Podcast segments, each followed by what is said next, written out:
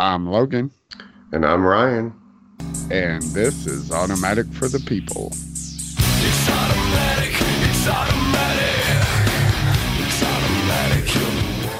Hey, everybody, welcome back to Automatic for the People, a Mr. Robot podcast for uh, a little while longer.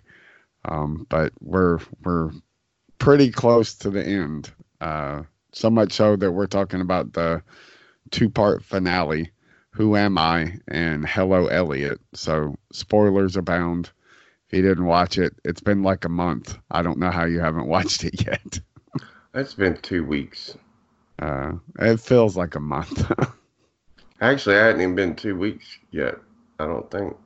yeah, it has. Maybe close to three weeks. It was the Sunday before Christmas. Yeah. So, So- close to three weeks. Yeah. Um. So yeah, spoilers. Um, like I said, if you haven't watched it, I don't know why you'd be listening to this, but here we are. Uh, I am losing my voice, so um, there's that, and hopefully the uh, internet will hold up because we were having internet problems too. So it's gonna be it's gonna be like the very beginning. Oh, um, I don't even know where to start. I guess what did you think about the finale? um, I thought it was a good end. Um, I kind of called it. On social media, just doing your freaking victory lap of like, nailed it, nailed it, nailed it. Well, it, my my thought was a little bit kind of on the reverse side, but I mean, I I did say what a couple weeks, well, a couple months ago now. Uh, It was there's around a- Thanksgiving, I think. yeah, there's another Elliot. Um, like w- we've seen these different versions of Elliot, but there's one that we haven't seen, or that we had seen, is what I thought. That we had seen the other version of Elliot, we just didn't know. Which still could be a possibility. I mean, without Sam Esmail to go, that's the real Elliot, that's the real Elliot, that's the real Elliot. Um, my thought was much like yours about the dream sequence. That might be one of the only times that we saw the real Elliot. Of course, I didn't have that thought until after I saw the finale, but I was like, I immediately thought of, well, not immediately. The more I thought about it, the more I thought about the dream sequence, the uh, drug induced dream sequence, and Angela wearing the wedding dress and him wearing the tuxedo and um she does say you're not the real Elliot and she's about to tell him who he is and it cuts out So yeah, Uh, uh, if anybody doesn't know, like, go back and watch. It's I said about twenty minutes in, but it might not be twenty minutes into season one, episode four. Is it Damon's? yes it's Damon's Yeah. Um, it might not be 20 minutes in, 15 minutes in, somewhere in there. Um, or just rewatch that episode. Uh, Elliot goes into a uh, like uh, his own little dream sequence, prison, alternate reality, whatever you want to call it. It's something we discussed a lot in season one, and I'm surprised we didn't get really heavy into it in our rewatch. but uh yeah he he goes into this dream and none of it makes a lot of sense out of context but and, and i talked about this with jess much, much to the show's credit much to sam esmail's credit like everything we needed to know we already knew we just didn't have the right context to understand that we already knew it. I mean, we've known for four and a half years that that's not the real Elliot. They told us that's not the real Elliot. And well I mean season 1 alone did that with I mean they told you right off the bat that this is this is not this guy basically doesn't exist I mean unreliable narrator. Right.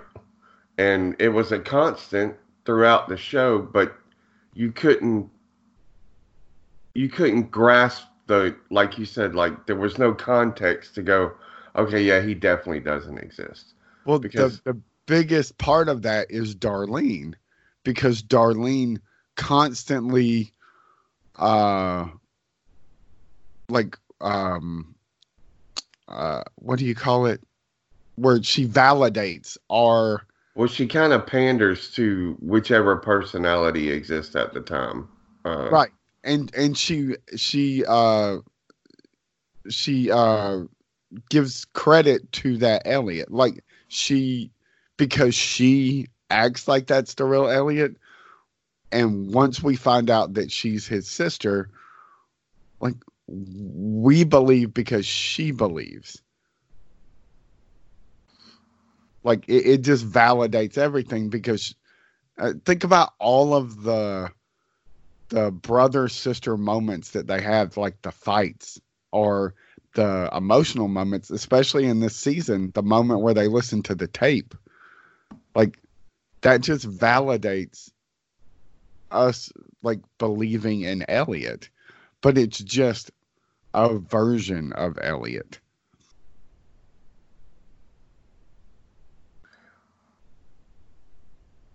are you there Yeah, is your internet Okay. popping out again? No no it didn't tell me it was it just Ah, got okay. quiet i was like oh no, I, I mean, I didn't really have anything to say outside of that. Just that Darlene constantly validates the existence and, and becomes the proof that this is Elliot. And it's not until that final scene with her where she's like, I knew, which is heartbreaking. Uh, and I talked about this with Jess too. Y'all will hear that conversation. Um, but like one of the more frustrating things about this being the end is that we don't get to know a lot about Darlene and her struggle.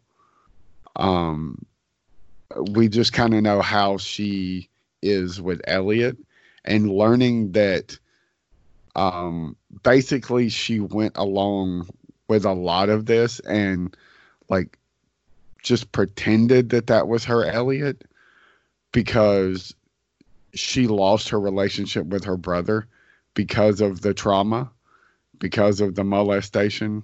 Like, and this gave her a lot of that back, and she didn't want to jeopardize, like, not having that relationship. So she just pretended. And that's really heartbreaking.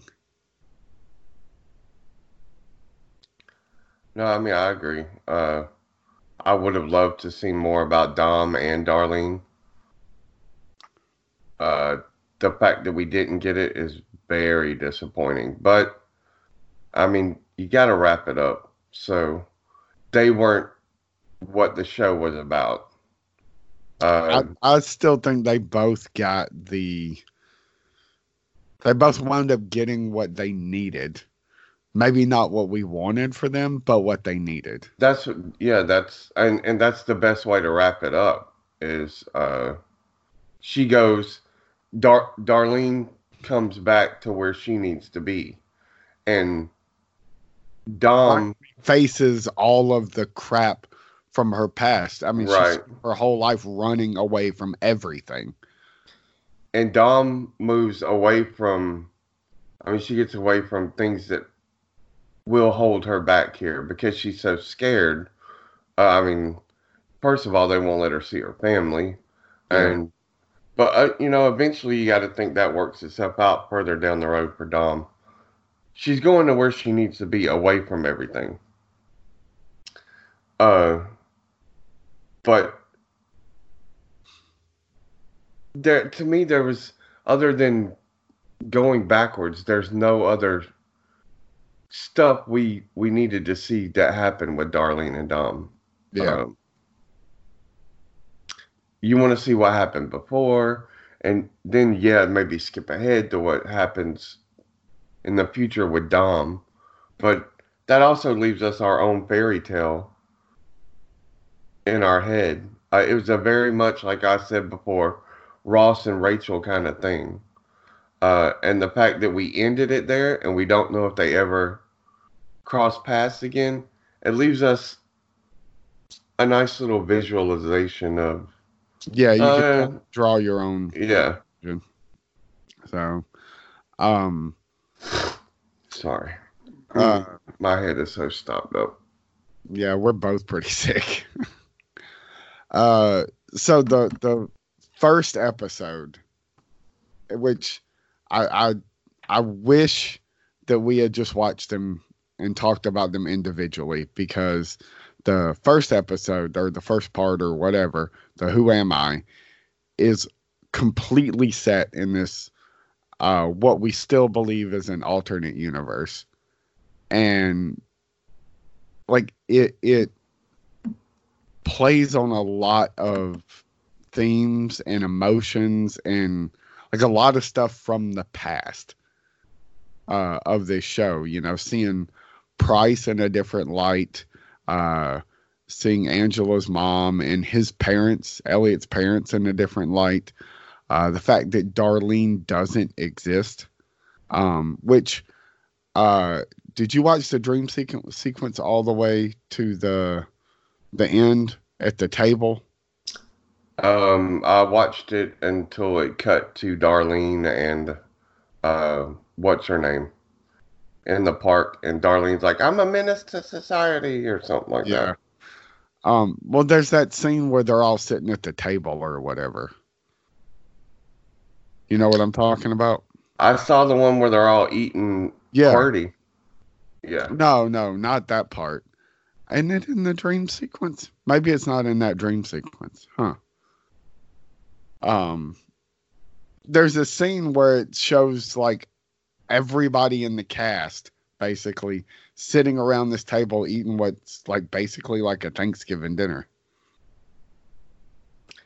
I, it's probably just a cut scene that like it cut to Darlene and then cuts back to him, and I just never made it that far when I rewatched it. Okay. I, I meant to go back and rewatch that part because I want to know if Darlene was at the table. Because in this alternate universe, quote unquote, Darlene doesn't exist.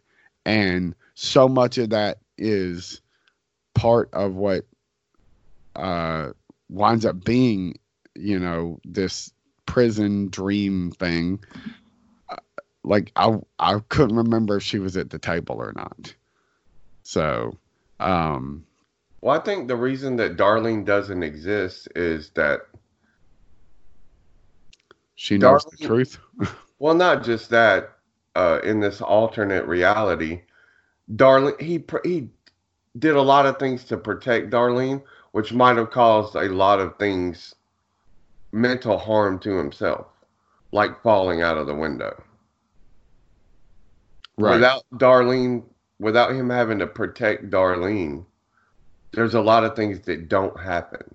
So it's easier for that world to him to exist in that world and there not be a Darlene for him to protect.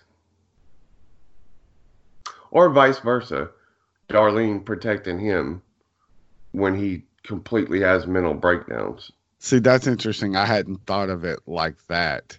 Um, because part of the the thing was he was trying to protect Darlene and himself, right, as a child. Um, so by creating a world that doesn't have her, like that keeps him from having to be her savior, which like because when you think about it like on the surface it's like like wow that's messed up. He created this world and basically just killed his sister in it. Like that like it's different when it's an alternate universe you know like oh yeah okay but like when it, you find out it's a world he created in his mind it's like well, that's messed up but like what based on what you're saying it's still messed up but it's it's like giving yourself this kind of peace that like it's kind of like if you imagined a world where you didn't have kids. Like, oh, it's like you're imagining these people out of existence or whatever. Like, but you're also like having a kid, uh, which I know I don't have one, but it means literally worrying about somebody all the time for the rest of your life. I mean, yeah, basic. I mean, uh, having a sibling is like that too, for the most part. Um, but as they get older, you become less of like a protector and more of like a friend. But in the Elliot that we see for four seasons, he's older, but he still needs protection from things that he doesn't know that he's doing. Right. So yeah, it's it's interesting that like the to think that the reason she's not there is those two things, so that he doesn't have to protect her when she's younger, and he doesn't she doesn't have to protect him when he's older. Like uh, this, it's a weird kind of juxtaposition, and makes it a little more palatable, I guess because that was one of the things I was like, like it's so messed up that Darlene just doesn't exist, you know, especially when you find out that it's a world that he created. But that actually makes a lot of freaking sense. I had not thought of it that way. So, uh, what's the name of the movie where Memento? It's kind of yeah. like Memento, where he's writing his own.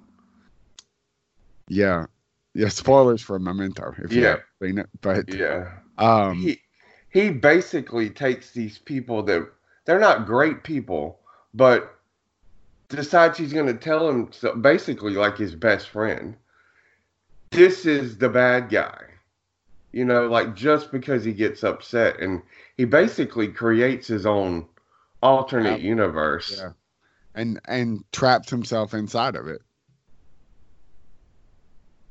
so that he can continually be uh not happy because happy's not the right word. Like it's it's having a purpose yeah know? he needs the purpose of who killed my wife or isn't it his wife and his kid? Yeah. Or is it his wife well, no it's just his wife. Yeah and it, it, the truth is he killed his wife but he keeps making up his own narrative by getting these tattoos and writing these notes to convince himself that someone else did it. Uh, this this reminded me a lot of the movie Identity, which I didn't love, but it was very interesting, and Memento. Yeah. Because Identity, he like you watch the whole movie, and you're like, oh crap, all of these guys are the same guy. Well, I mean, this whole show is kind of a not I don't want to say a lesson, but a study in how everybody creates their own reality. Like, and it's Which, so bizarre. It's something we've talked about. It's called dissociative identity, identity disorder. Yeah. Yeah um, but just people in general. And like I said, it's something we've talked about a lot. How like you're not the bad guy of your story. Like you, you know, I mean, not unless you're just like there's something seriously wrong with you. People don't see themselves as the bad guy, and so like you kind of create this reality where you're the center of the universe or alternatively not this like you feel like the center of the universe but you're trying to make yourself not the center of the universe or like stuff that comes with anxiety and depression and you know all that stuff.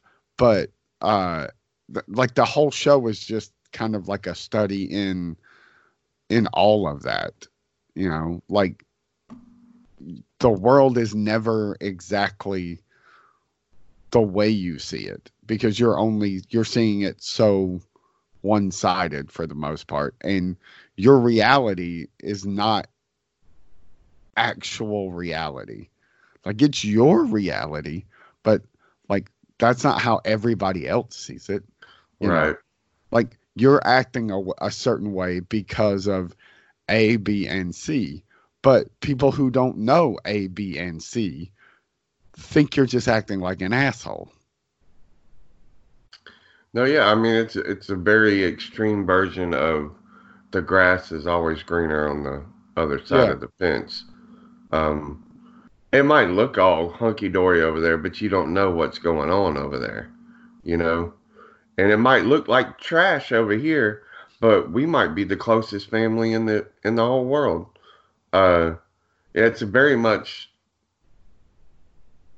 how Yeah. you see the world. The glass is half full. The grass is always greener. Blah blah blah. Yeah. And so like him stepping into this other world that he created to trap the real Elliot and seeing this this other Well, what he finds is an Elliot who created him. him. Yeah. Just like I just said, like the grass is always like, because we see that scene. I thought about this too. I just want to be normal and drink Starbucks and go to, you know, work parties and blah, blah, blah. Yep. That's that's the alternate universe he created for the other Elliot. Yep. And when we meet the other Elliot, what did he create? He created the vigilante hacker that goes out to save the universe because he wanted something more exciting. Or the world, not the universe, but whatever. Yeah. But yeah, because he wanted something more exciting. Um, and I, I've thought about that dream sequence and that scene specifically where he's what is it gonna steal my sunshine is playing Yeah. and he's just bopping around and and what's his name's like does he did he have Starbucks? Yeah. It's crazy. Um yeah, it's it's so bizarre to think about. Um and and it's weird to think about how many times the show itself tried to tell us what was really or that things still were not as they seemed to be. Like Elliot still was not right. Like especially in season 1 there were so many times characters are like, "What's up with you lately?" And it's just like because we didn't have the context, it doesn't make any. It's just like, oh well, it's because of the F Society stuff. When yes, it is, but it's more because of like this is not really Elliot. Like Elliot doesn't walk around in a black hoodie. Um, Elliot probably has anxiety and depression for sure, but is that person that doesn't, uh, which is really honestly more dangerous, the, uh, for lack of a better phrasing, the Robin Williams type who does not wear that anxiety and depression on the outside right. like the the scene where Elliot discovers that the this Elliot created an alternate version of him or what you know what I mean when he's looking at all the pictures. Um he uh he's he's looking at like Facebook photos. He's like oh this Elliot doesn't have crippling social anxiety and depression or whatever. When like like if you re-examine that like it's that's not necessarily true. Like that's a version of elliot that other people see because he feels like he has to pretend to not have those things when really inside he could just be like this version this hooded version of elliot who who just wants to go home and be away from everybody and all of that stuff you know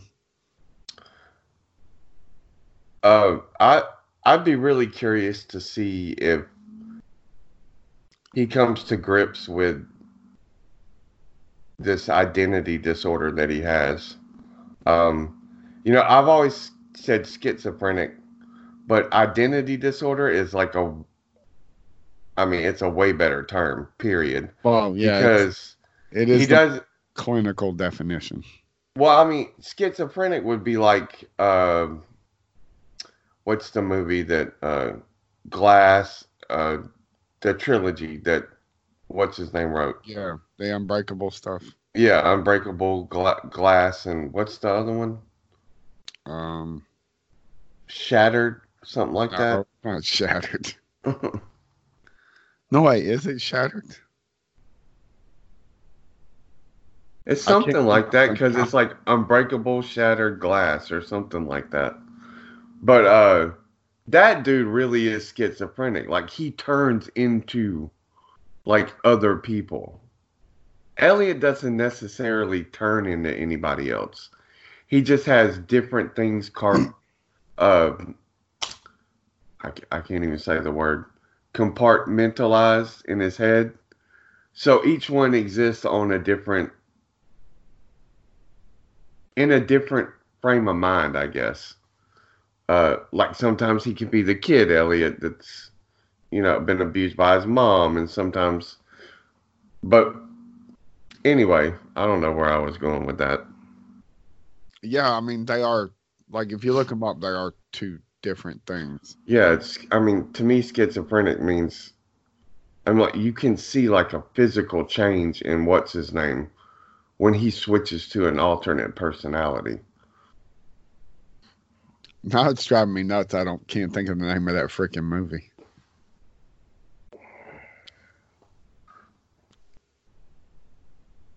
Daggum. What? It's not shattered though. I think I have it. Do I have it? Oh. Split, Split. unbreakable split, Split. glass. Yeah. because it's split personalities. So, um, oh, what was I going to bring up? Oh, talking about becoming, uh, seeing yourself as the villain.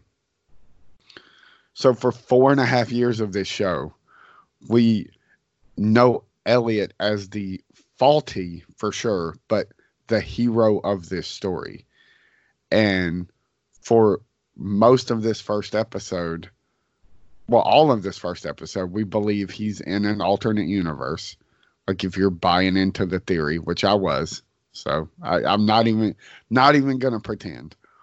Um, and we see him murder himself, which is like, yeah, he's killing himself, but he still very much becomes the bad guy. It gets very Legion esque, and uh, me and Jess talked about this too. But like, in you know, spoilers for Legion. But uh, if you heard us talk about that, which you finished Legion, right? Yeah. Okay. Um, It might be one of my favorite TV shows of all time. Spencer just finished it last night and texted me and said, "Hey, I just want to let you know I finally finished Legion." Like he said the two shows, but he didn't watch Preacher, so I include Preacher with it. But he said the two shows that you champion the most are maybe the two best shows of this decade. and uh he was like, "So, like, I I don't know what else to say other than, you know." uh, Preacher was good. I don't think it was one of the best shows of the decade. It preacher is one of my favorite stories and to see a show do justice to that story Oh, I can I get it. means a lot more to me than the actual series does as a whole if that makes sense Yeah. Uh, uh, to because to me, Mindhunter is a head of Preacher, and so is two of the three seasons of True Detective.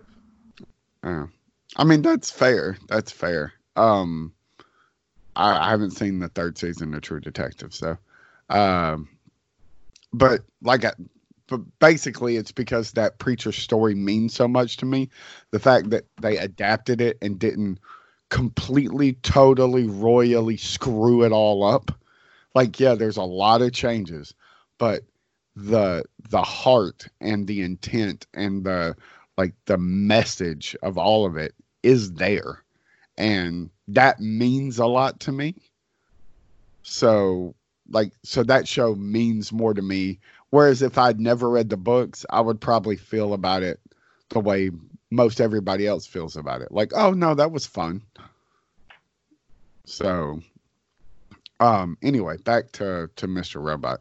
Uh basically what I was saying was like it's a very Legion-esque thing to have this guy that we've for a while for the uh, entire existence of the show thought was our hero become very much the bad guy. And like there's a clear line there. Like had this continued to be a alternate universe i could not I'm Like- so glad it wasn't. i couldn't like i would go with with them on this journey but i couldn't be in elliot's camp basically for this journey you know what i mean Uh, yeah, I can. I agree with you hundred percent. I when he killed the other version of Elliot, and then we find out there's no Darlene. I was like, this is not an alternate universe. This is. That's when it all started to hit me. Like, this is him. Like, cre- You know, you see the the pictures that he's drawn, and it's like this is Elliot's mind playing tricks on him. That's what got me thinking about the dream sequence. Then I was like, oh my god, if they Bob Newhart this up, I am gonna be so mad. Because I was, I was, I knew it wasn't an alternate reality. I was like, okay, it's not French. And then I started thinking, if he's been in a drug-induced like coma or something stupid this whole time, I'm gonna be so mad. I'd rather there be an alternate universe. yeah But Yeah. thank God they didn't Bob Newhart it up. for anybody who doesn't get that reference you can just google it All you got to do is uh, go, what season finale Bob Newhart show? yeah Series finale. I'm sorry. Yeah, it's uh pretty messed up. Um, I mean, it's a funny joke, but it, it is a very, or or I I guess for this show it would be more like Saint Elsewhere, where just in the last episode you find out the entire show, like were just characters in the mind of an autistic child. Oh, didn't know that. Spoilers for Saint Elsewhere. Oh, you No. didn't know that? No, I've never watched Saint Elsewhere. Oh, I thought you watched Saint Elsewhere. Nah. Oh. Um yeah, sorry, spoilers for the for that show that you probably can't watch anywhere. um Hey, if I can, I'm gonna get Jamie to watch it so she can be surprised at the end. I mean she probably like it. It's a medical drama show. Wasn't she into stuff like that? Oh yeah, she loves all of that crap. Yeah. So and then at the very end, uh one of the characters has an autistic kid and it shows him holding a snow globe with the hospital in it. And like everything was just like characters like he took all of the people he knew and like recast them as characters in this like drama inside his head or something. So That's kind of what Elliot does, but he he still lives outside of that bubble. Like, right, right.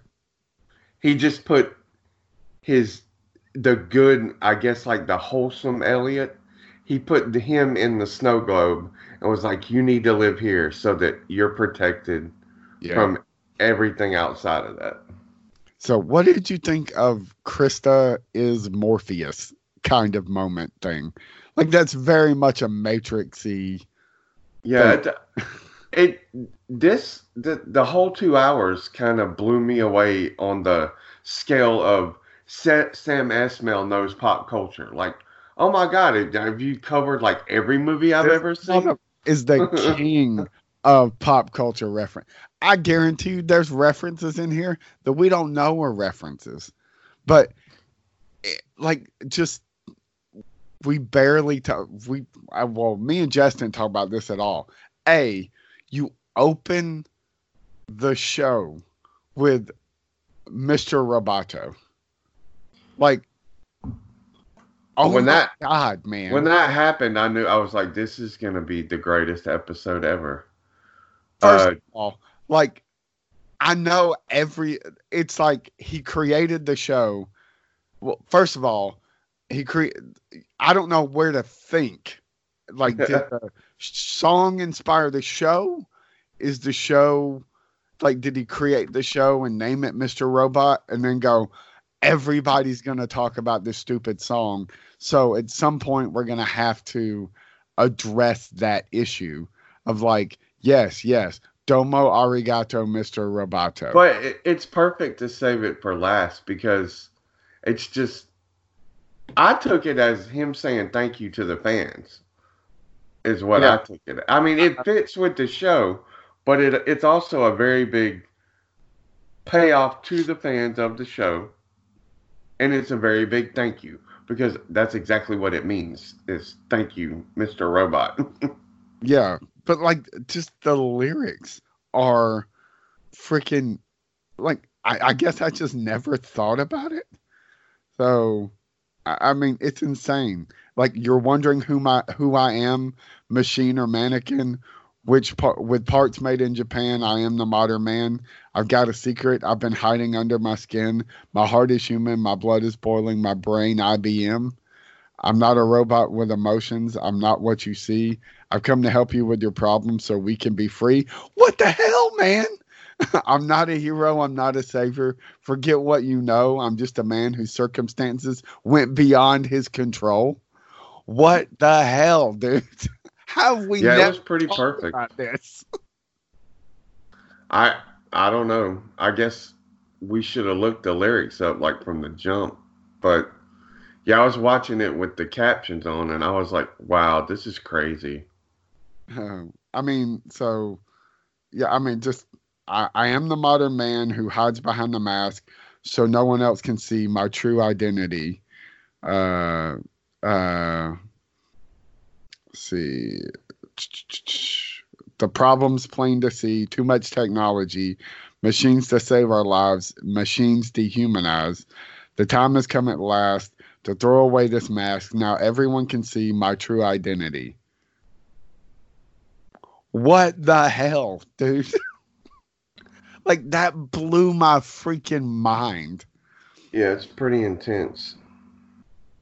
Um and all of the Back to the Future stuff is just great.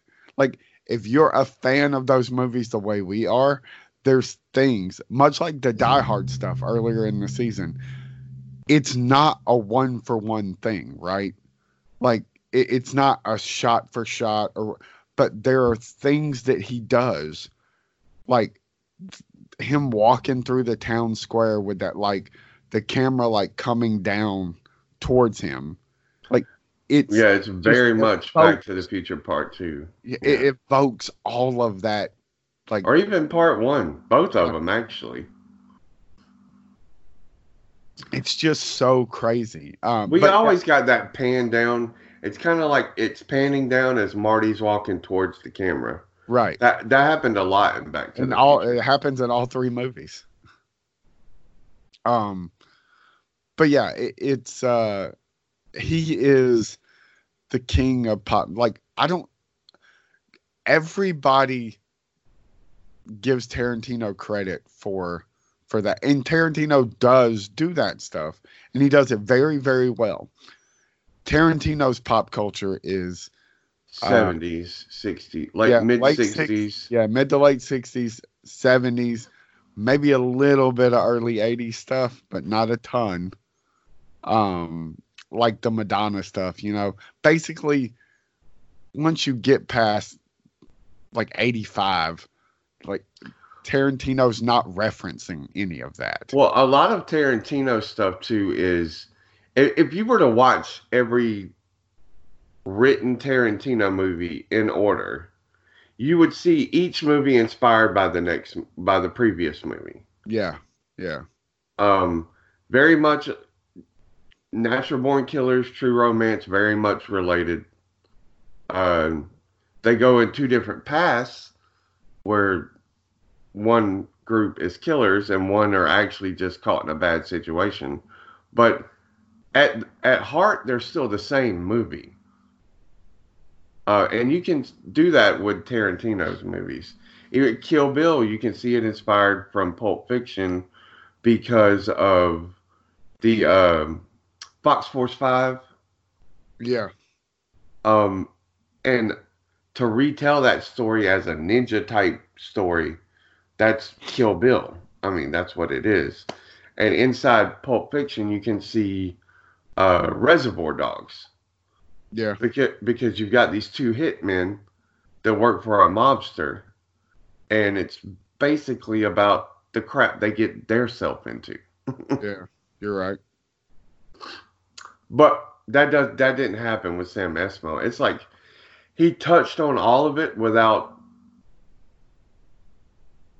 without you really knowing it if you did not know what he was talking about. Yeah. Yeah. That make that makes sense. It it's it's it's not a reference, it's an homage. Right, and Jackie Brown you can see total homage to to the blaxploitation films of the 70s. I mean, it's it's all there. That's why I think that Jackie Brown is probably still his best movie. Uh, it's one of my favorites. Uh, it's hard for me to tell you which one's the best. I watched True Romance. I'm like, no, that's my favorite. I watched Natural Born Killers. I'm like, this is great, but to me, that's more Oliver Stone. So it's hard to give credit to Tarantino. And True Romance is more uh, uh, Tony uh, Scott. That's where the greatness comes from. So it's hard for me to give Tarantino too much credit there. Um, but yeah, all that to basically just say Sam Esmail, the king of pop culture homage. I mean, it's ridiculous. I would love to hear just commentary of him talking about what inspired. I know everything's not inspired by something, but they're very clear inspirations. And I would love to hear him just talk about like me me too. Just all of that, you know, um, because I know there are things that we we haven't picked up on, and well, I think we live in a world where nothing's original for the most part, and for him to take that and make it original just says a whole lot about what he can do. Yeah. Yeah, I agree. Um what did you think about the fact that Dom is the the person that caught him? To me, it was just, just a, nice a, reason to to, get to have her at the episode. Yeah, yeah, okay. that's the way it came off to me. Of course, it w- it should be Dom because she exists in his real life. What I didn't like is I'm with you. Like Darlene never showed up, and the more I thought about it, what I said is all I could come like that's the only thing I could come up with. what you said makes perfect sense. I never thought about it like that. Never. Oh. Um I, I think it, it's freaking spot on. Um uh so uh that dream sequence uh from season four season one episode four that ties directly into the final episode. Um, I know we talked about it already a little bit, but I mean, just so brilliant. And I, I know we throw this show, or I specifically throw the show under the bus a lot. And, and so, but I'm going to bring up Lost again. So sorry, Spencer. Um, there's still a lot of Lost that I love and it contains one of the greatest scenes in television history. And in fact, I will say this: the the constant scene in Lost between Desmond and Penny is more emotional than any single scene we've had in the entirety of Mr. Robot. It's a scene that will make me cry if I just think about it. But that show like they didn't have as much as they want to say they had a plan, just like George Lucas, as much as you want to say that you had a plan, like when it comes down to it, or, or Kathleen Kennedy and Disney now, uh, you very clearly did not have a plan. Like you did not know what the ending was going to be. And not saying the endings can't change. They can, but you need when you're creating this kind of story, you need to know what what your your finale is. You need to know what the purpose is. You need to know how you're going to end this story. And uh, for a lot of things that we saw in this year, including Legion, I love that show. And I was perfectly fine with the end. I don't know that it was the end that it should have had, though, because I mean, not to get off on Legion, but I mean, David kind of gets his redemption at the end, and I don't know that that's okay. Um, spoilers for uh, Rise of Skywalker, but the end of that, uh, that movie as a whole, like as much as there's stuff in it that I really like, it's just as an end, it's not okay. Like it ended like a Disney movie. Yeah. Now, uh, Kylo gets like all is forgiven. It's, no. Like he's directly responsible for the deaths of thousands, if not millions of people. They blew up a planet in the first movie and killed a bunch of people. Like, so him saving Rey does not erase all of that.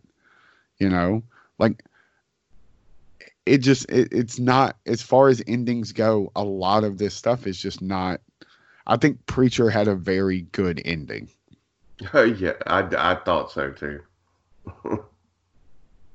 it wasn't the one i thought and it wasn't the one that i expected but i was perfectly content and satisfied with it this has a very good ending endings are extremely tough to do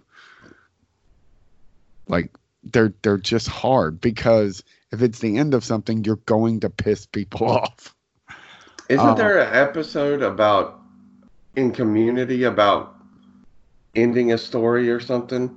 Just kill uh, off the characters or some something like that. Probably. It's been a while. I need to do a rewatch of Community. Right now, I'm doing a rewatch of Scrubs, which is another show that did not have.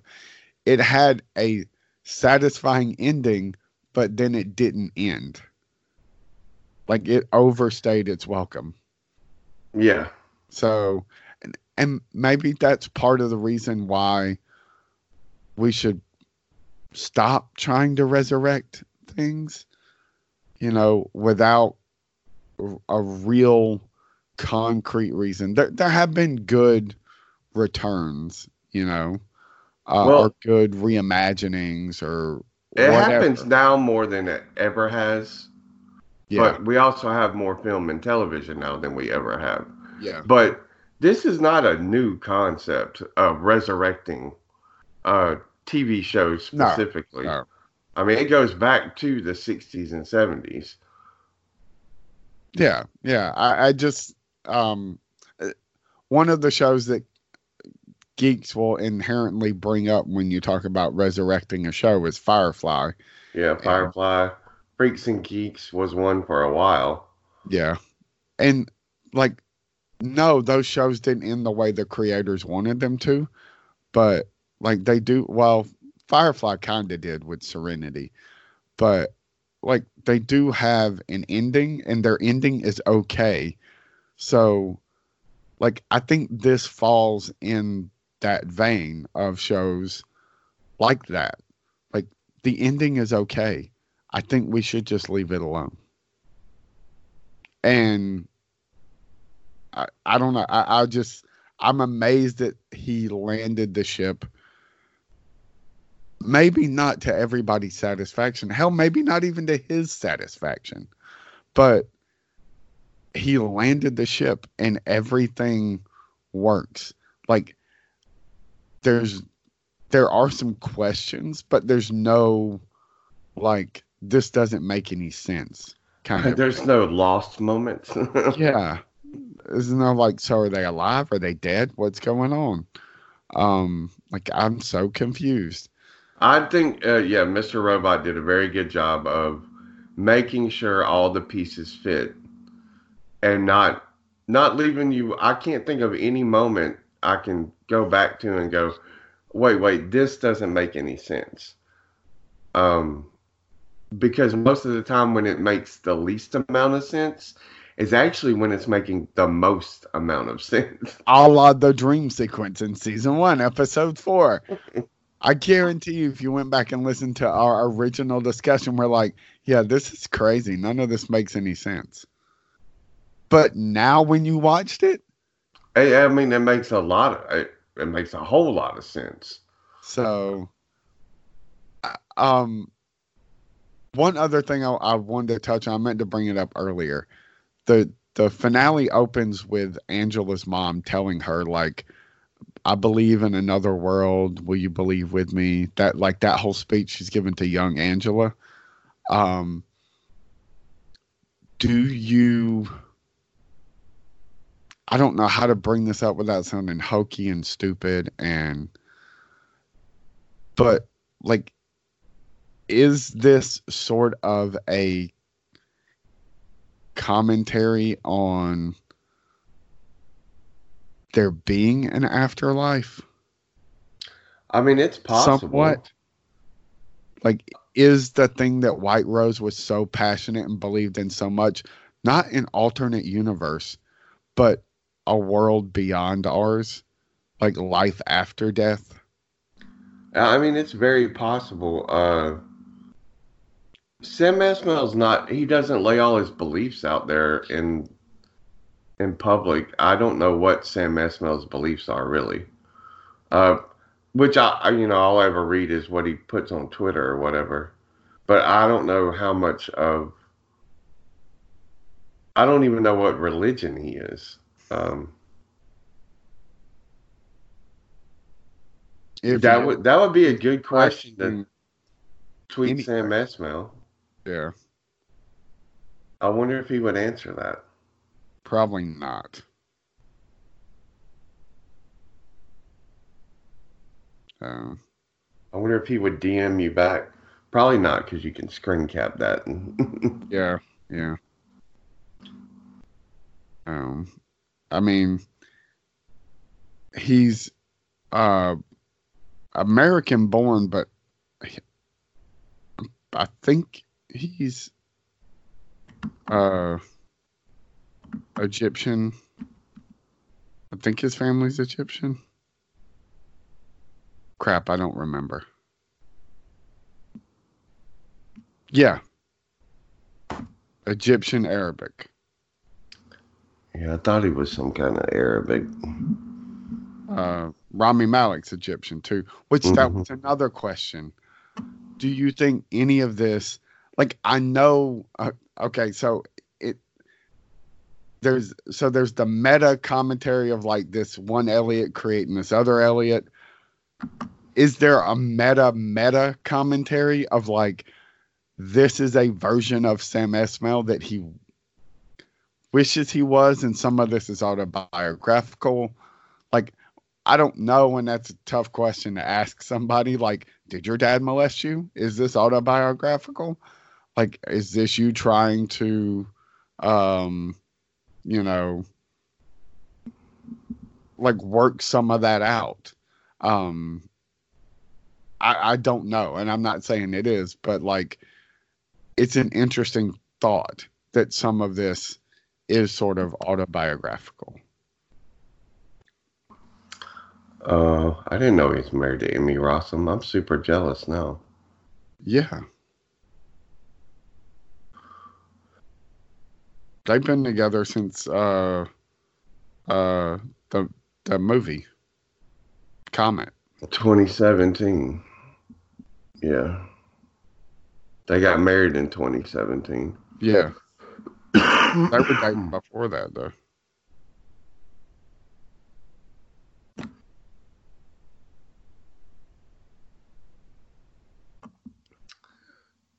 Oh, sorry. I'm having a coughing fit. Yeah. Me and you both.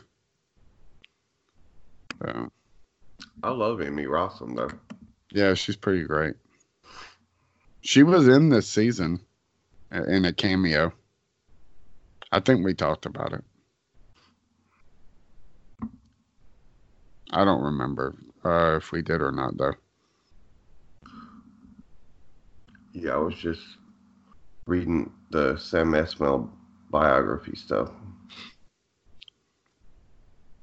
Um, yeah, it's uh, it's. I mean, he's an interesting dude. So, um, I mean, he graduated. So, he graduated from Washington Township High School. Washington Township takes. A, that's what I'm saying. Like, how much of this is him? right. Imagining. He's from he's from New Jersey, yeah, from Hoboken. Hoboken. Yeah. He's uh he's talked about like uh are you on his Wikipedia page? Yeah, he went to NYU. Yeah. Uh big Stanley Kubrick fan. Like There was some Kubrick stuff in Mr. Robot. yeah, for sure. Um uh he- he was in Kubrick the- was a big like isolation type guy. A lot of his movies had a lot of isolation type stuff going on, much like Sam Esmail's. Yeah. And uh uh Esmail was part of like the dot, dot com boom at one point, which you can kind of see some of that in here. Um But yeah, it, it's all anyway, it, it my point is like do you think that that part of this is him Oh, he's Muslim. Oh, okay. Well, his wife's Jewish, so there you Well, go. his family is Muslim. Okay. I'm not. It doesn't matter to me, but I actually No, have, just you had asked, like, Yeah. is this a view on? have you seen that show on Hulu called Ramy? I think it's called Ramy. It's like the, I've- uh, I've seen it advertised. It's so watched- freaking good, man. It's so good. Um.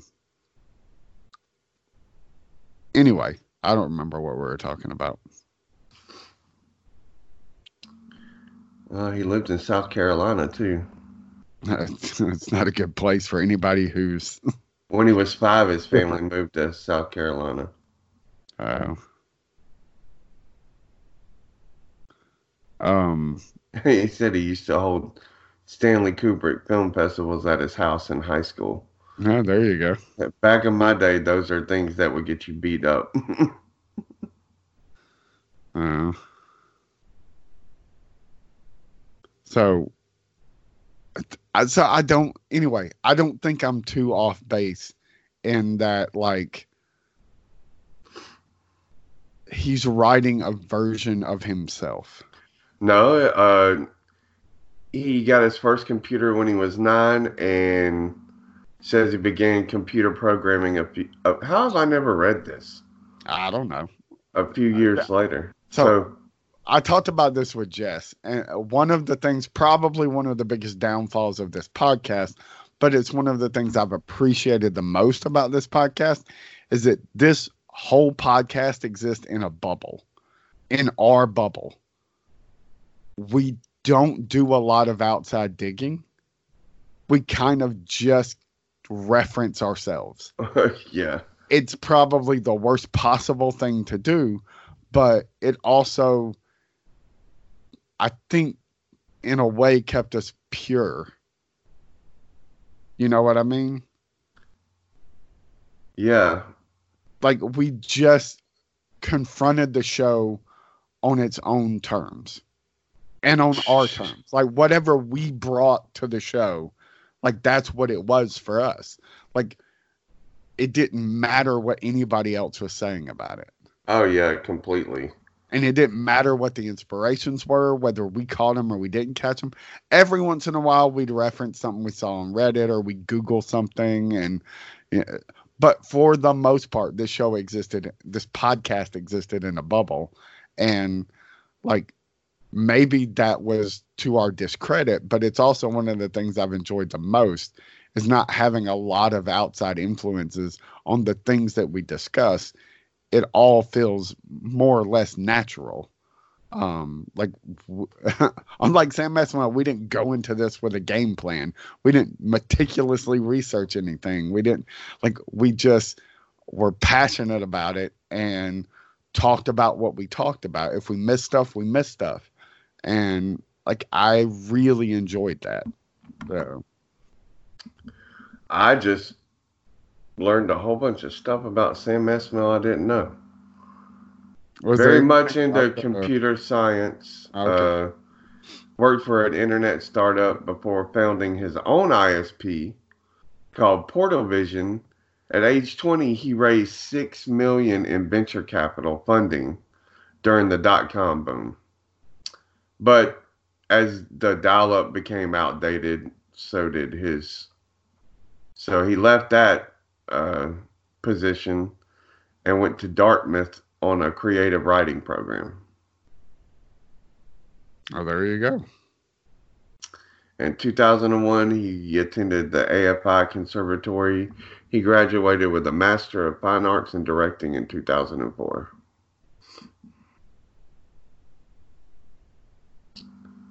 Wow. And then we get Mr. Robot and Comet. And then uh, he adapts the Homecoming. Uh, yeah, that that was brilliant too. Uh, um, that had a, without being so isolated, had a very much, the characters were very isolated themselves. Um, even though it took place in a very big, like commune where there was a bunch of people, but uh, you could see it in Julia Roberts' character and what's his name's character that they were both very both very much isolated and then that's kind of why they were drawn to each other Yeah. Uh, anyway that's a whole nother homecoming is nuts guys y'all need to watch it yeah, it's pretty. It's pretty great. Um, it's got me way way way excited for the new show he's got coming well, I mean, he's just producing that though. yeah i know but he's still going to be involved Yeah, I want to see, uh, like his next original thing. Uh, i think it'll be good uh he signed a, a deal with somebody didn't he uh, amazon uh, what's universal I don't remember. i don't either I thought it was Universal. Yeah, four year exclusive deal with Universal Content Production, whom he had already produced Mr. Robot Homecoming and Briar Patch with. Oh, let's see, announced his Angeline TV miniseries. he's developing Battlestar Galactica. We'll see if that comes to fruition. Uh, I know there's a Bermuda Triangle movie that he was working on at some point. Um, Yeah, it's still untitled. yeah. It's just announced. So, and then uh, him and Rami Metropolis. were looking. Yeah, Metropolis was one he wanted to do, and then him, him and Rami Malek were doing the uh, uh, American Radical, the undercover undercover Muslim FBI uh, agent. Oh, that that'd be great. Um, I mean, it's a true story, but it's been sort of like touched on in different places. So I don't know if that'll ever come to. I think the Metropolis thing would be freaking fantastic. He's been talking about that since season one. So Um, it's not Superman Metropolis, guys. It's uh, the old book- sci- the yeah. the sci-fi it, a, it was a movie, wasn't it, Yeah. or was it a book? Fred Slang's Metropolis. Yeah, yeah, yeah, fi- yeah. Film, silent film. Yeah. So, um, yeah, I'm I'm very interested to see what his next his project, not producing, like his writing and directing, like what his next thing is going to be. Because, I mean, he did not do this show alone. Like we know that. Um, but like if you go back and and just like his his hands are in all of it. You know, like there's no false steps. Like there's um, no a Filoni type with this his Star Wars. Yeah, yeah. Um, Filoni learned everything he knows from George Lucas, and then became a better version of yeah George of George Lucas. Lucas. And uh, he needs to be in charge of everything at Star Wars. Anything Star Wars, Filoni people needs to be keep, in charge yeah, of. People keep saying John Favreau, and I'm like, no. Favreau is a fine like filmmaker and a creative voice. He's not he's not a the dictionary of Star Wars. Filoni is a Star Wars dictionary. Yeah. Um, it, he'll tell you why you can or cannot do that. Yeah. And he'll know why. Like yeah, you can't do that because here, here, and here, uh, it said this, this, and this, and so we cannot, we can't interrupt that balance. So we're not going to do that.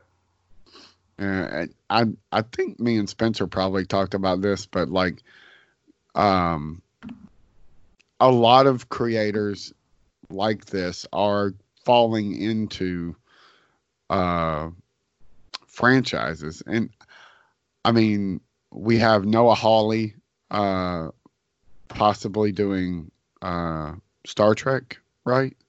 I think that would be fantastic. Um, wasn't it Noah Hawley? Yeah. Yeah. Um, we have uh, uh, one point in time, Sam Esmail was rumored to be involved in something Star Wars, possibly writing. And I mean, I think it'd be great. I'd love to see. I mean, if it turned out he was working on a Disney Plus series, or, but I mean, his his deals with Universal, so I I doubt that. Um, I'd like to see him create his own. That's what I was about to say. If we're getting into Sam Esmail is going to work in a franchise, like he created such a unique world with unique characters and I would like to and I guess Battlestar Galactica is him kind of working on a franchise, but I, I still have my doubts that that's even going to come to fruition. I would like to see him do his own thing. Like just completely original material because I think he he he is that creative maybe more so than any other uh person working right now yeah i think he could do it easily um i i don't think he needs the the name recognition of a battlestar galactica even if they let him do whatever he wanted to do. I think he could do that without using that crutch of, oh, it's Battlestar Galactica. I, I will say this his deal is with Universal. There have been rumblings, unfounded rumblings over the last, what, 10 years that Back to the Future is a franchise that they might want to revisit if anybody, anybody was going to step in there and revisit that property through like any any kind of way. Like i, I don't i don't want to say a reimagining or a remake or whatever um but if anybody was going to step in and do something like that i do think that he is the the guy he might be the only guy that could do it and I'd be relatively okay with it. maybe.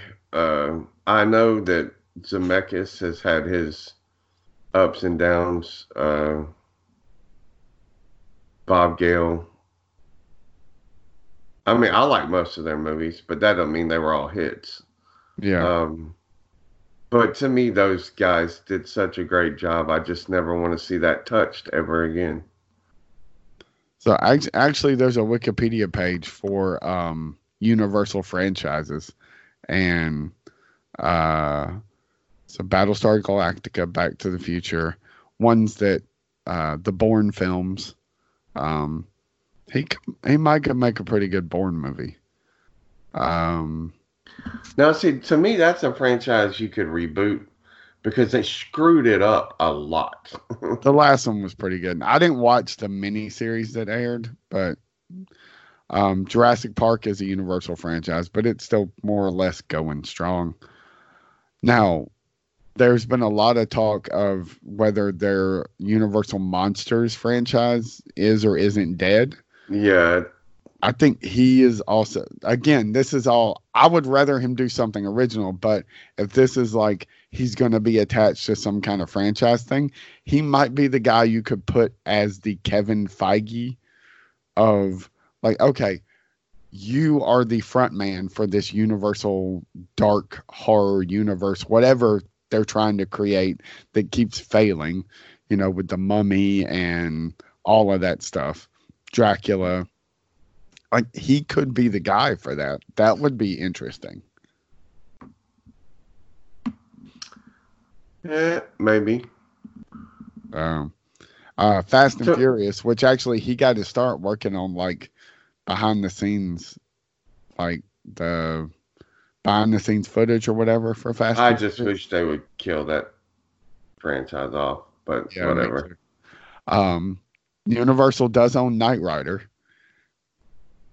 That would be very interesting. I'd be into that.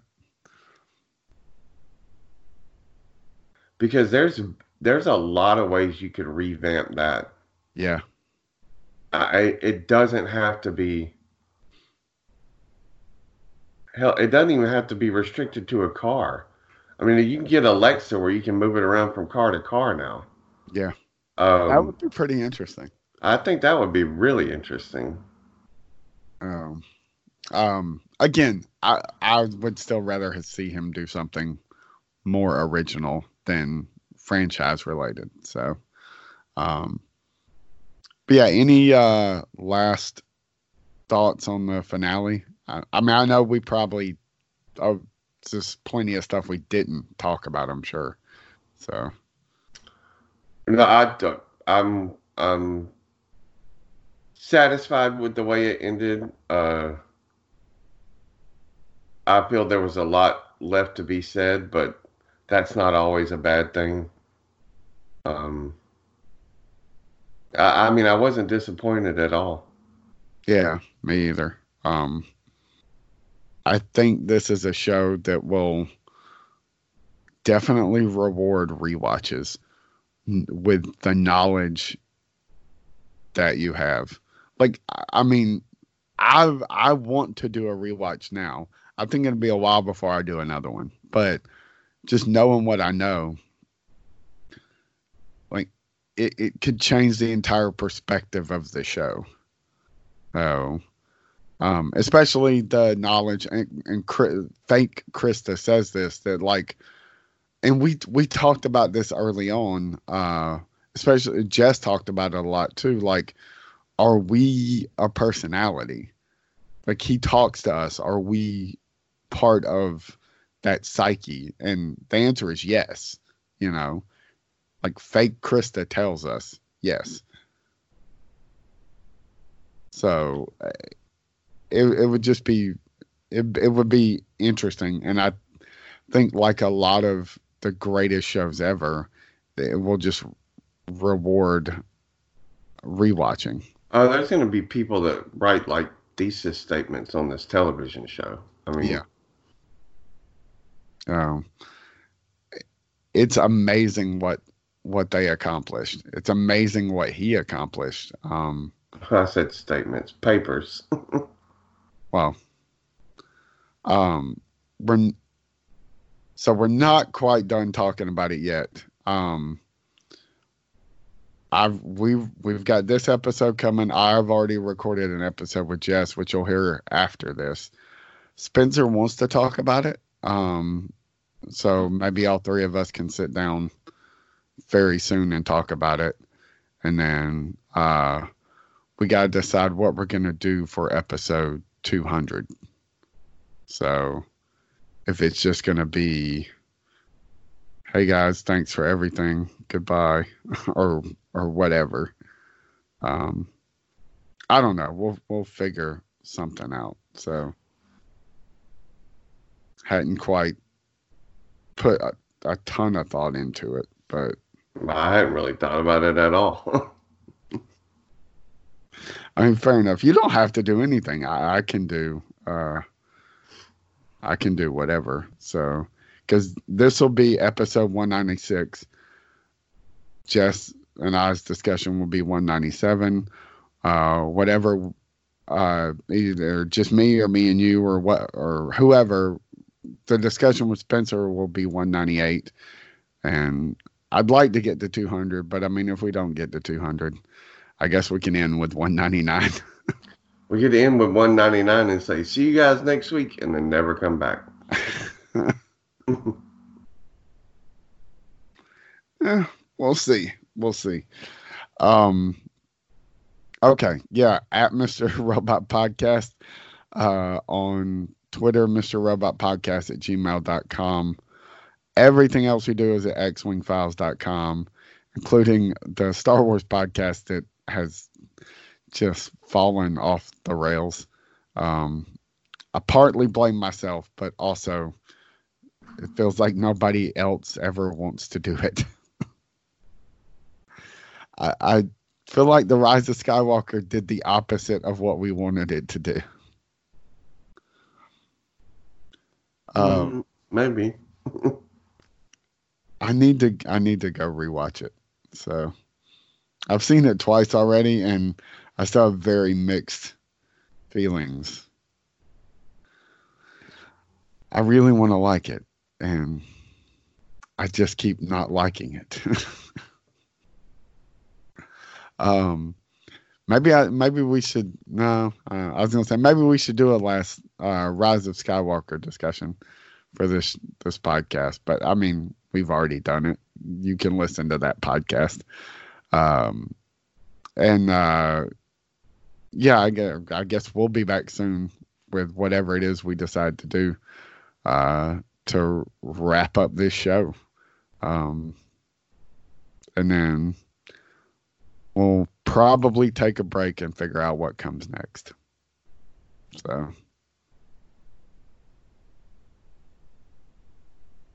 Right. Yeah. I, I didn't know you were waiting on me. Uh, all right. So, uh, yeah, we'll see you guys soon. Bye, everybody.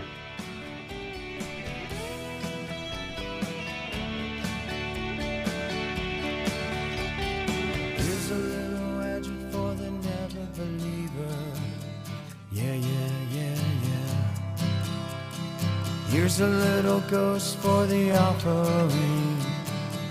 Yeah, yeah, yeah, yeah. Here's a truck stop instead of St. Peter's. Yeah, yeah, yeah, yeah. Mr. Andy Kaufman's gone wrestling. Yeah, yeah, yeah, yeah. Now, Andy, did you hear about this one?